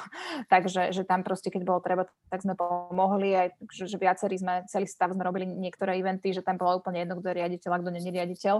Ale že vedela som si to nastaviť už potom tak, že keď sa dalo, tak som mala takú pevnejšiu pracovnú dobu. To ma bavilo. Ale potom mm. to mhm. skončilo.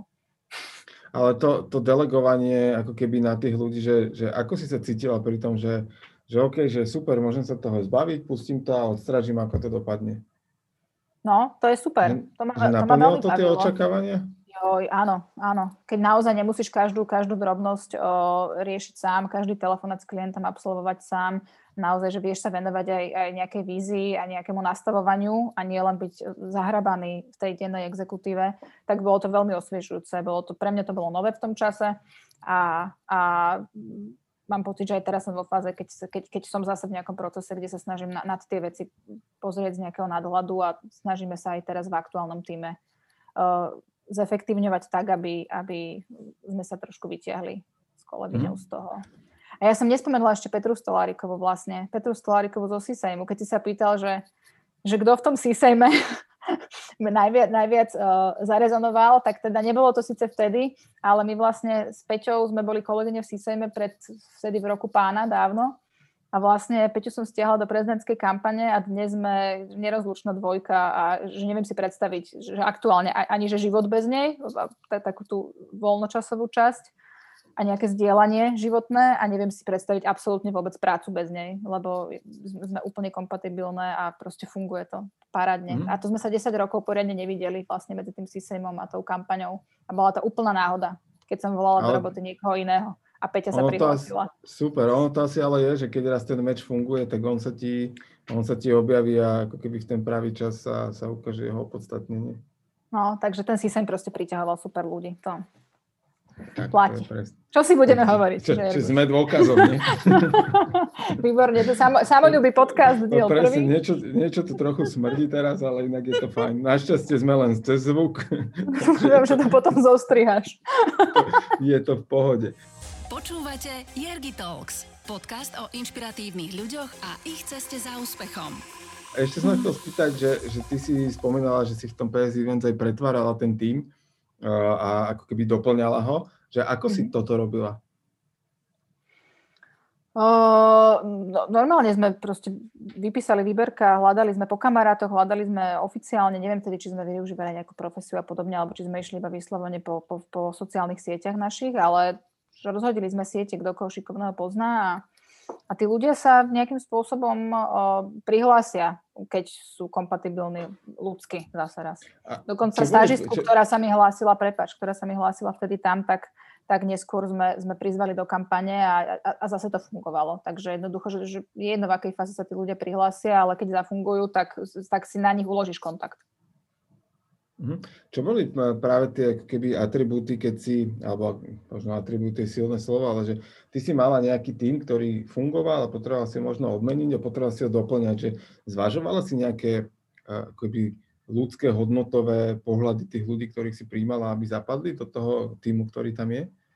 Jasné, no samozrejme, že sme na to mali tabulku s kolegom, no to bola jeho prvá tabulka v živote, ale uh, mali, sme, mali sme vyslovene rozkategorizované aj tie pracovné skills, že, že vedeli sme, čo v tom týme máme a čo už nepotrebujeme úplne duplikovať a čo práve, že potrebujeme doplniť. Čiže akože niekto je naozaj lepší s tabulkou, niekto je dobrý s PowerPointom, niekto vidí tú grafiku v tom dizajne, tej prezentácii, niekto je super šikovný na mieste ako runner, ale nikdy nespraví prezentáciu, že, že už po nejakej skúsenosti a vieš aj na pohovore z človeka vyťahnuť, že, že čo mu ide a čo robí rád, to je hlavné. Ty mi sme do kancelárie. Ty rovno na event. Takže tak, tak sú aj part-time joby, no tak však, však vieš. Takže, takže sme, sme vyslovene skladali, skladali to, čo nám v tom týme chýbalo. Uh, pracovne, ale zároveň ten človek musel sedieť hodnotovo. Že to už bolo, bolo to jedno výberko, ktoré si naozaj pamätám, kde sme mali do 10 uchádzačov, tak to bolo o, také, že sme aj riešili, riešili hodnotové nastavenie, aby sme proste m, nemuseli dealovať počas práce s tým, že niekto má na niečo výrazne iný názor a, a budeme to musieť riešiť. Mm-hmm. Okay. A ty si už si spomenula, viackrát si to teda uh, zmienila um, prezidentskú kampaň. Ako si sa ty dostala k tomuto vlastne, že si to, že si to začal manažovať? Vieš čo, ja som si to strašne prijala niekedy dávno a ono sa to stalo, takže dávajte si pozor na želania.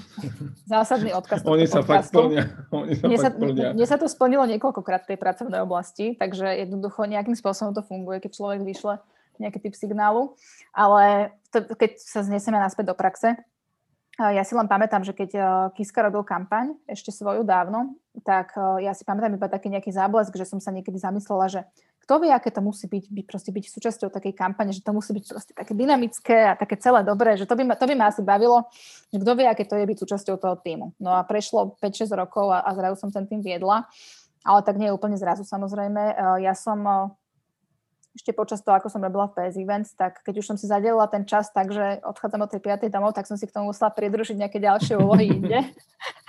ja som trošku dobrovoľničila pre, pre PSK, Progresívne Slovensko. Tak to PS uh, Events, PS, to, áno, to hralo, to je v pohode. Ten, tento, tento humor už máme za sebou, skratkový. Čiže, čiže pomáhala som pri nejakých výjazdoch, keď ešte vlastne sa tá strana nejako, nejako začínala tie prvé aktivity. No a keď Zuzana Čaputová ohlasila kandidatúru, tak hľadali kampaňového manažéra a Mišo Truban sa ma vtedy spýtal, že čo by som povedala na to, keby taká ponuka zaznela a či by som do toho šla a ja som bola vtedy úplne, úplne vyvalená z toho. Naozaj som sa dovtedy pohybovala v úplne inom svete, čisto brandovom, reklamnom, marketingovom, že, že bola som v tom nejakých vyše 10 rokov a nikdy som nerobila nič s politikou, spoločnosťou, ani v nejakej neziskovke, že, že naozaj to boli také paralelné vesmíry. Takže som si nevedela predstaviť, ako by som mohla zrazu ísť viesť prezidentskú kampaň, ale vtedy mi to vlastne bolo odkomunikované tak, že, že to je manažerská rola a vyslovene sa hľada človek, ktorý uh, vyrobí tým a bude ho viesť. Že na tú proste politickú a komunikačnú prácu, že to nebude moja rola. Moja rola bude držať to všetko pokope a zabezpečiť plynulý chod kampane ako takej. Uh, takže najprv som si to vôbec nevedela predstaviť a že úprimne, mala som týždeň na rozmyslenie. Uh, Uh, bolo to na, veľmi náročný týždeň. Keď na to spätne spomínam, konzultovala som to s nejakými 5-6 ľuďmi, že človek, čo vo finále mi dal takúto bodku za tým, bol práve Mišo Kaščák, uh, ktorý má, má pomerne že jasné názory na veci a, a ich, uh, a ich uh, prezentuje na rôznych fórach. A ten mi vlastne vravel, že mám ísť do toho, že z toho, čo som mu opísala, takže má pocit, že, že, že som ten typ, ktorý by mohol byť prínosom do toho týmu. Tak som teda povedala, že idem do toho, ale bolo to také mini výberko, takže myslím, že nás bolo 5, ktorých oslovili, ak si dobre pamätám a uh, týždeň sme mali na rozmyslenie a potom si podľa nejakého kľúča, ktorý dodnes neviem, akého vybrali, vybrali toho víťaza, tak potom som mala pohovor vlastne so samotnou vtedy ešte kandidátkou a to sme sa videli, prv... videli sme sa druhýkrát v živote, ale rozprávali sme sa tak intenzívnejšie prvýkrát v živote a vlastne po hodine sme sa rozlučili s tým, že zjavne tam je e, nejaká vlna porozumenia, ktorá by mohla fungovať. Čiže zafungovala tak, chémia aj u teba. Zafungovala že chémia, mo, no. Mo, mohla si to robiť. Ja ti vravím, že proste u mňa to je, u mňa to je veľmi, veľmi naozaj postavené na vzťahoch a na, na chémii, ale, ale tak tuto to bolo veľa aj, o, veľa aj o hodnotách, že tam, keď sa ma potom pýtali, že boli nejaké rozhovory po kampani a som, sa, do, veľmi často som dostávala otázku, že či si viem predstaviť, že by som pracovala pre nejakého iného kandidáta, kandidátku a vtedy som vždy hovorila, že, že neviem, že možno by niečo fungovalo. Neviem si teraz z toho pola, ktoré tam vtedy bolo, si to neviem predstaviť, ale že, že, že neviem si predstaviť pracovať na takejto pozícii pre niekoho, s kým nezdieľaš naozaj, že, že, že 99% hodnú a pohľadu na svet uh, nastavenia, lebo, lebo to je, že naozaj do toho dávaš celého človeka, tak ako ten kandidát do toho dáva celého seba, tak ten jeho úzky tým musí byť totálne inline vo všetkých smeroch, lebo ináč by to podľa nefungovalo. Že musela by nejaká strana klamať, či už seba alebo okolie a to, to určite by nebola zrovna príjemná práca. Jasné. A ty si povedala, že to sú také, že si robila v tom ako keby tom marketingovo-eventovom svete a že toto je taký paralelný vesmír, ale sú tam možno nejaké črty, ktoré sú podobné alebo príbuzné? V kampani a v, v eventovke? Uh-huh. Fú, do, na toto som dokonca mala, mala raz aj nejaký talk, ale to som mala tak pekne prehľadne spísané v tej tabulke, vieš. jasné, že sú, jasné, že sú aj podobné, aj rozdielne. Uh, je to veľmi podobné v, v takomto nasadení a dynamike, že aj tá kampaň je, je taká, taký jeden obrovský event, kde, kde potrebuješ, aby všetko klapalo, uh, aby ľudia spolu komunikovali, aby sa sledovali detaily, aby tiekli transparentne financie, vykazuješ nejaké veci, takže že reálne potrebuje, je to taký jeden veľký, veľký dlhotrvajúci event.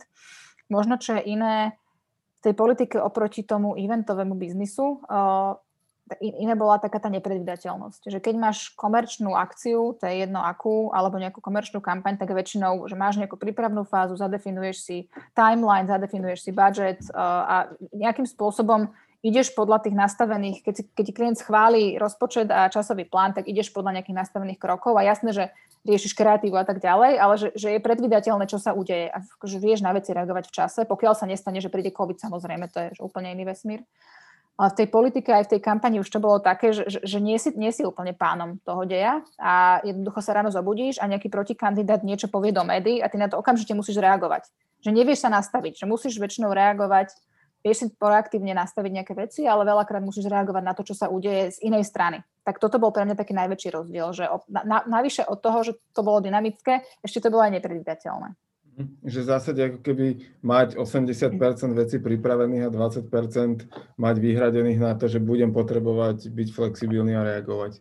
A ja si tie čísla závisia od, od nejakého to, konkrétneho to času, ale áno. Od, jasné, strieľam od pasu teraz, akože niekedy to môže byť 100 0 a, a niekedy naopak, že v zásade dva dní len reaguje, že, že zase závislosti aj od kandidáta a, a tak ďalej a tak ďalej. Presne tak.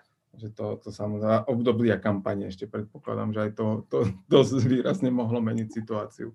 Áno, a ešte možno ďalší výrazný rozdiel je záujem médií a že nejaké zrkadlenie osoby toho kandidáta aj toho týmu. Že dovtedy my sme sa snažili o mediálnu pozornosť v každej agentúre a pri každom projekte, lebo že klient chce, aby to malo čo najväčší, čo najväčší dosah. Čiže že tam to bolo vo fáze, kde sme sa my snažili.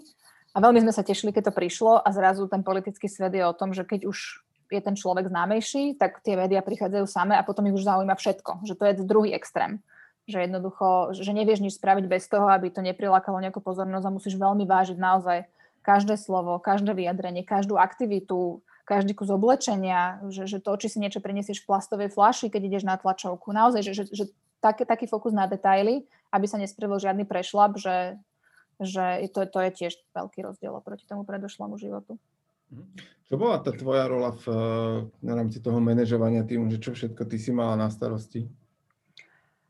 Vieš čo, ja som vlastne, uh, my sme boli taký pomerne malý tým, my sme boli vtedy s pani Čaputovou a mala som, moja nejaká dvojka bola Peťa Stolariková, ktorú som už spomínala, a plus tam bol Maťo Burger, ktorý riešil komunikáciu a obsah, že toto bol také úplný, úplný, úplný core tým, takže my sme v tej štvorici, väčšinu kampane sme, sme utiahli a väčšinu dve tretiny kampane v čase, keď to vyjadrím, tak sme utiahli v štvorici a vlastne tam padali aj rozhodnutia a potom ten tým samozrejme, čím boli bližšie voľby, tak bol širší. Ale tá moja úloha bola, aby, aby všetko klapalo, aby každý, za každú oblasť musel byť zodpovedný nejaký konkrétny človek, ktorý reportoval na týždennej porade. A museli tie veci fungovať, museli sa ľudia medzi sebou rozprávať a odovzdávať si informácie. A ja som kontrolovala vlastne všetky peniaze, každé euro, ktoré tou kampaňou prešlo, tak išlo cez mňa že na všetko som mala ľudí, ale že overall som dozerala úplne na každú jednu oblasť, ktorú, ktorú tá kampaň potrebuje. Od financovania, cez fundraising, cez aktivity v teréne, cez komunikáciu, či že všetko funguje ako má, strategické nejaké nastavenia, um, komfort, komfort kandidátky, uh-huh. že reálne naozaj všetko, všetko, taký ten, taká tá naozaj manažerská rola, že všetko muselo fungovať inline a súvisieť spolu navzájom. Ako sa vyvíjali vaše pocity v čase? Ty si do toho vstúpila v, v lete 2018, tak v júli 2018, mm-hmm. čo bolo nejakého 3 čtvrte roka pred samotnými voľbami, alebo tak no necelého 3 čtvrte asi. Hej. A, a tá pozícia ako keby toho vášho kandidáta, alebo tá kandidátky a vášho týmu uh, nebola ako keby od prvého momentu, povedzme to, že predurčená na víťazstvo. Hej, že to nebol ako keby kandidát postavený na tom, že 100% tento to, to teraz vyhrá a porazí všetkých. A ako sa ten váš pocit, že čo boli tie aktivity a, a čo boli vaše pocity, že kedy sa to menilo a ako? To bolo pomerne jasné. Menilo sa to v rámci uh, príchodu do toho mediálneho svetla keď sa médiá začali zaujímať, čo naozaj sa nezaujímali o voľby 3 roka dopredu, ale cca dva mesiace, 2-3 mesiace pred voľbami sa začali naozaj o to zaujímať na dennej báze. Ako náhle, ako náhle tá kandidátka bola prítomná v rozhovoroch, najprv v, v nejakých printových médiách, potom neskôr ako posledné prišli na telky, tak automaticky so vzrastom poznateľnosti vzrastala aj popularita Čiže to bol mm. taký mhm. naozaj zlomový okamih. Keď začali predvoľné diskusie, tak to išlo, že to bola potom už snehová gula neskôr. To sa odrazí Ako... aj, na, aj na fundraisingu, aj na... A u, u nás sa to odrazilo aj na teda miestach v prieskumoch. Hm? A ako ste to vy vnútorne prežívali? Že predpokladám, že aj na začiatku si do toho išla s tým, že uh, to má šancu na úspech, že si to nešla robiť že len tak, lebo ma o to poprosili, tak som vyhrala výberko, ale že, že verila si asi tomu, nazvem to veľmi škaredo, teda, že produktu, že, že toto môže zafungovať a, a ako sa to menilo v čase, že, že tá vaša, ako keby ten vnútorný pocit toho rozhodnutia, potvrdenia rozhodnutia, mm. že, mhm.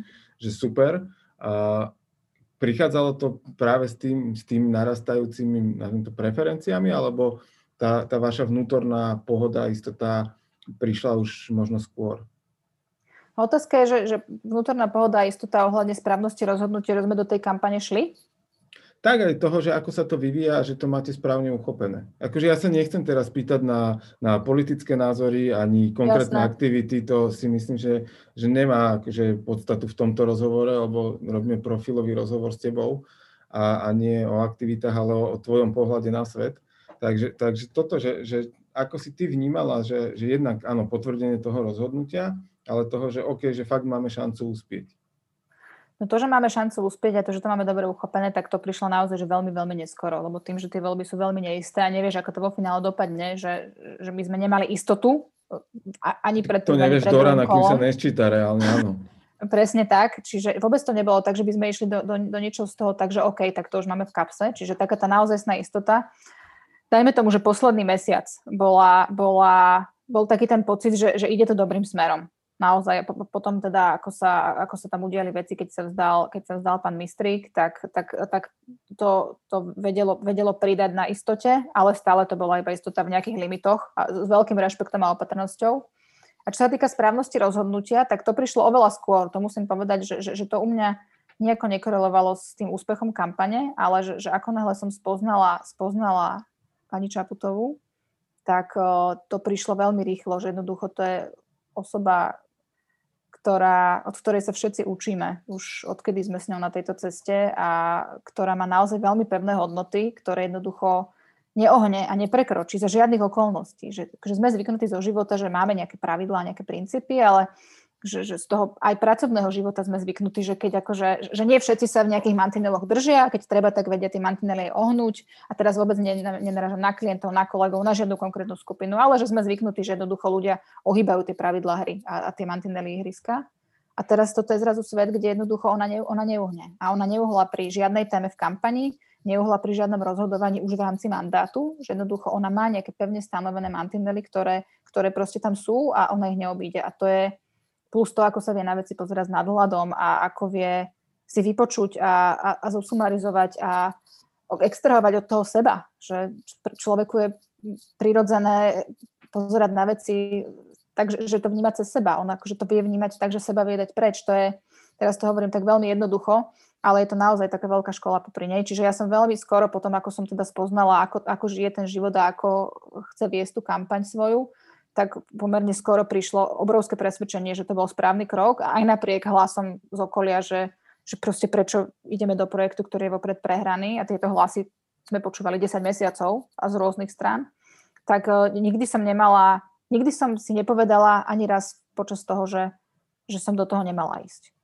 Mm. Že aj keď to vyzeralo dlho, dlho zvláštne a, a dlho sme naozaj boli, ona bola na 8. priečke v, v rebríčku prieskumovom, tak nikdy som si nepovedala, že aj Verča, toto proste bol zlý krok, že toto ti nejakým spôsobom pokazí kariéru alebo niečo podobné. Že nikdy neprišla takéto, takáto myšlienka, že, že nemala som do toho ísť. Stále som si z toho vedela zobrať veľa pozitív a bola to veľká výzva a bola to totálna jízda celý čas.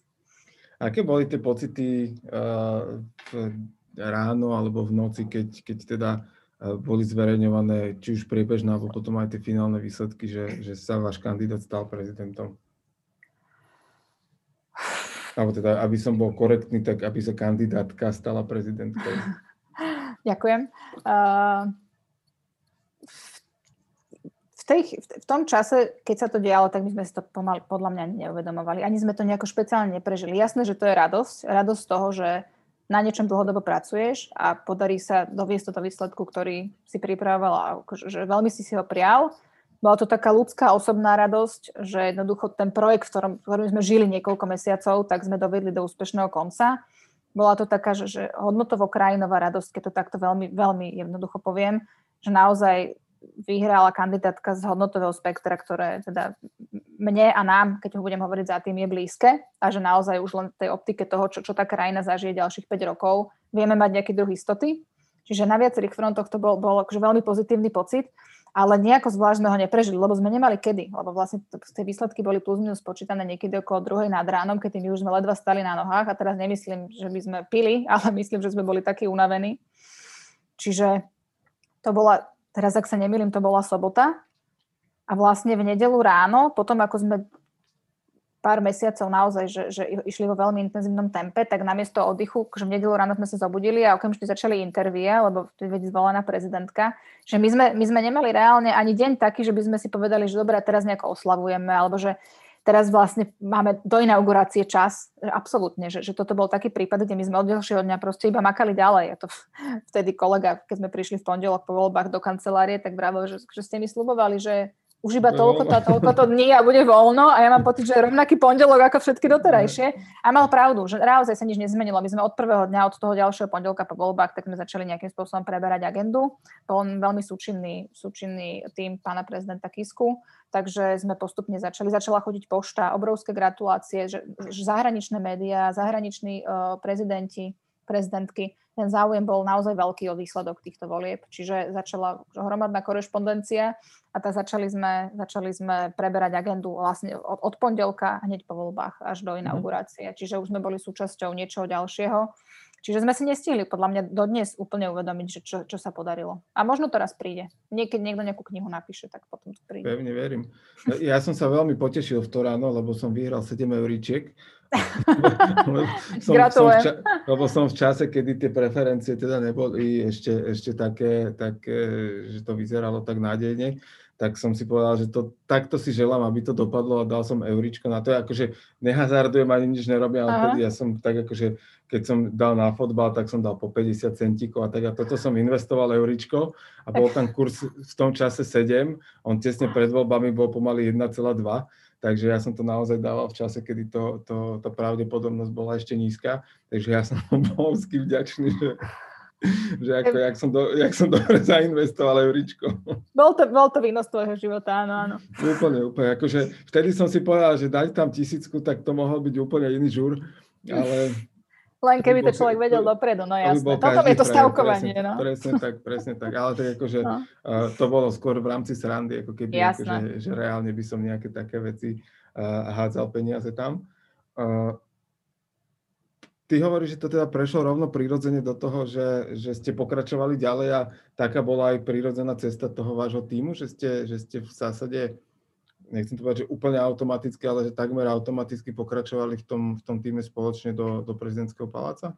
Vieš čo, až také automatické úplne toto nebolo, ani nie je, že reálne tam boli tam nejaké rozhovory, aj tie pozície sú tam rôzne, že menovaní ľudia môžu pokračovať automaticky, ale potom sú tam normálne to štátna správa, sú tam výberové konania, takže že reálne aj ľudia, ktorí pracovali v kampani, museli prejsť riadnym výberkom a museli ho vyhrať, čiže, čiže o, mohlo sa kľudne stať, že by, že by proste v čase niekto z tej cesty o, jednoducho odišiel. Čiže není to vôbec, a je to pre mňa to veľmi, veľmi bizarné, táto, toto nastavenie, ale, ale vôbec to není tak, že teraz ten prezident príde a zoberie si so sebou 30-40 ľudí a vy tu teraz budete pracovať. Absolútne vôbec nie. Aj keď je na nich zvyknutý, tak akože stále, stále treba dodržiavať nejaké nastavené pravidlá. Takže nebolo to úplne automatické, ale, ale teda niektorí z nás pokračujú, niektorí sa odpojili v čase. Hmm.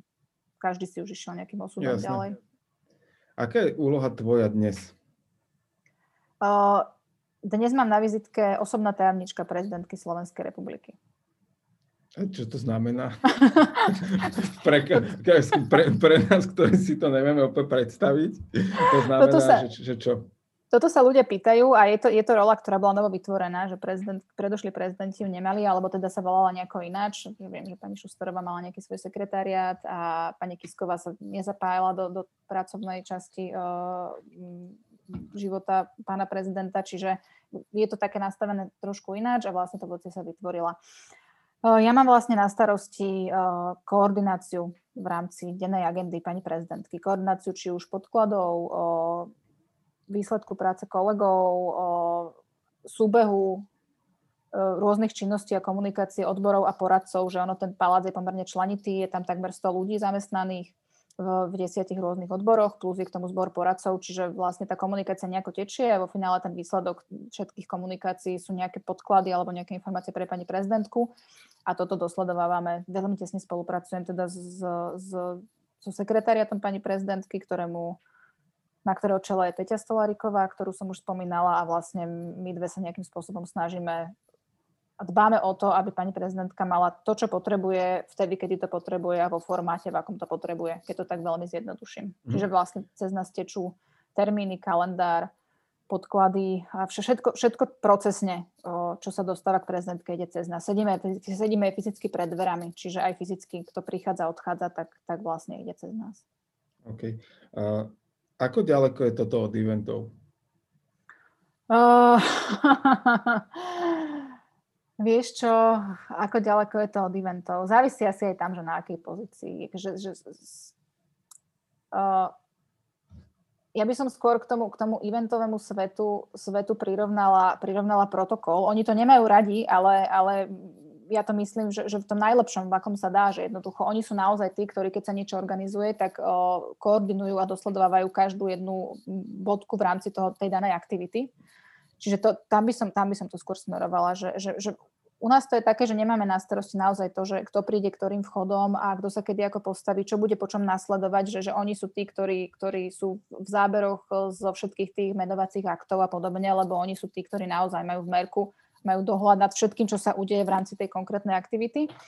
My sme skôr v pozadí a, a je to...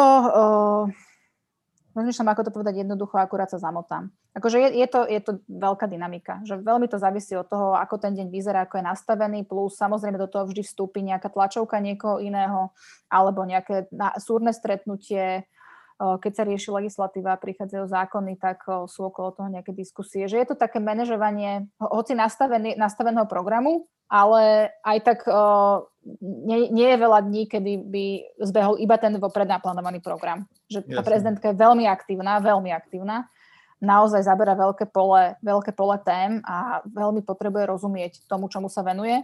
Čiže veľa sa rozpráva s, s poradcami, veľa náslúcha ľuďom, rieši naozaj, že, že reálne poštu, ktorá chodí do paláca, tak, tak chce vedieť, čo v nej je, chce vedieť, čo ľudia píšu, čím ľudia žijú. Bola zvolená občanmi, tak chce vedieť, ako, ako reálne sa majú. Takže, takže je to také plá- naplánovateľno, nenaplánovateľné. Tak reálne dealujeme s tým, s tým čo máme a, a snažíme sa vždy prispôsobiť tej situácii a doviezť do úspešného konca. Čiže je to také dynamické prostredie, preto je také veľmi. Sy- systematickú dušu. je to veľmi dynamické prostredie, ale mňa to baví. Jasné, že tiež sú, je nejaký pík, ktorý však vieš, že sme toto stredko prekladali trikrát, lebo vždy do toho niečo prišlo Čiže tak toto vyzerá. som slušne reálne... stiahol že pani prezidentka má prednosť, krátka. Ako nestával som si hlavu, že to musí byť. Nie, ďakujem, som, ďakujem som, za som poslušný občan. A ďakujem teraz, veľmi pekne, občan Jerguš. Ho, hovorím to teraz s humorom, a, ale, ale naozaj akože so všetkou úctou k pani prezidentke, ktorú si teda veľmi vážim a, a ja za seba teda môžem povedať, že som rád, že ona zrovna je prezidentka. Ďakujeme. My sa tiež tešíme. A ty si spomínala, že už v detstve si čítala knihy a venovala sa takýmto veciam. A máš na to aj teraz priestor? Mám rozčítané štyri a mám tu pred sebou akurát plnú knižnicu a také kôpky toho, čo ma čaká a chcela by som na to mať viac času. Ale je to áno o tom, e, ako si to sprioritizujem. Ale teraz, som, teraz viac pozerám seriály napríklad, ale knižky, knižky mám, mám aj v Merku, aj rozčítané a milujem ich. Čo by si nám poradila, že takže na odľahčený večer? Odľahčený večer? Vieš čo, uh, akurát mám rozčítanú takú podľa mňa dôležitú knihu, ktorá sa volá Prečo spíme a hovorí o tom, ako, ako veľmi vieš pokaziť uh, svoj život a svoje zdravie, keď nespíš 8 hodín denne a teda uh, aj napriek tomu, že ju mám rozčítanú, tak ešte stále to nedodržiavam uh, úplne, ale snažím sa a som o, o, mnoho, o mnoho som na tom lepšie ako niekedy, takže určite takúto, to je taká, že, že prospešnejšia. Uh, mám rozčítanú Michelle Obamovú, uh, lebo ten príbeh je pre mňa zaujímavý a to je, to je také voľnočasovejšie. Keď si sa pýtal na také odľahčenie, tak, tak možno toto. A Uh, ešte vám odporúčam knižku, ktorú teraz číta Petra. Zdieľame svoje životy. A, a aj na Clubhouse o tom bola diskusia Martinu Sakov nedávno. A volalo sa to, že, že radikálna otvorenosť. A išlo otvorenosť v rámci vedenia tímov. A mm-hmm. teda my, my, dve, my dve sme také zastankyne toho, že treba si povedať, či to je príjemné alebo nepríjemné. A Petra akurát myslím, že už prečítala alebo dočítava a bola z nej, bola z nej nadšená. Takže Takže môžeš, to čakať otvor- môžeš čakať väčšiu otvorenosť. myslím, že, myslím, že tuto si, v, tomto si, v tomto si pasujeme, ale, ale tak, tak, takéto nejaké typy na záver. Rýchle. Super. Ďakujeme ti veľmi pekne v mene poslucháčov všetkých eh, niekoľko tisíc za tvoj čas, za, za tvoje skúsenosti a za to, že si si, tak ako si to sama povedala, že v nabitom programe našla nejakú hodinku a pol na to, aby si sa s nami porozprávala a aby si pozdielal svoje skúsenosti a svoj pohľad na svet. Takže ešte raz ďaká a držím palce, nech sa ti darí naďalej. Ja ďakujem veľmi pekne. Ak niekto až doteraz dopočúval tú hodinu a pol, tak akože klobúk dole. ďakujem za veľmi príjemný rozhovor. Tieto otázky mi ešte asi nikto nepokladal tak priebežne. Takže, berem, takže si... berem ako super kompliment. áno, áno, áno, myslela som to ako kompliment. Takže ďakujem za príjemnú hodinu a pol a držím palce pri ďalších epizódach, podcastoch a nech, nech ľudia počúvajú a nech ich to baví. Všetko dobré, Verči, ďakujeme. Pekný deň, čauko. Jergi Talks vám prináša Jerguš Holéci v spolupráci s Aktuality SK.